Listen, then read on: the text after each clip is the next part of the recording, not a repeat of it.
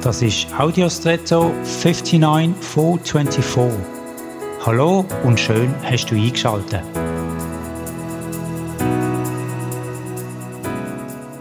Ich bin kürzlich auf der Messe und habe gesehen, wie Zuckerwatte in einem Plastikkessel mit einem Deckel transportiert worden ist. Ich habe interpretiert, dass das darum so passiert, weil wenn die Zuckerwatte zusammengedruckt wurde oder sonst Kontakt bekam, die zusammenfallen würde oder kaputt gehen. Ähnlich ist es ja auch mit gewissen Frisuren, die sehr luftig und stylisch sind. Da will man dann keine Kappen anziehen oder auf dem Velo einen Velohelm anziehen, damit natürlich die Frisur und das Luftige drinnen nicht kaputt gehen. Was in seiner Struktur fein und empfindlich ist und viel Luft enthaltet, vertreibt wenig oder kaum Druck von außen. Beispielsweise auch bei gewissem Gebäck.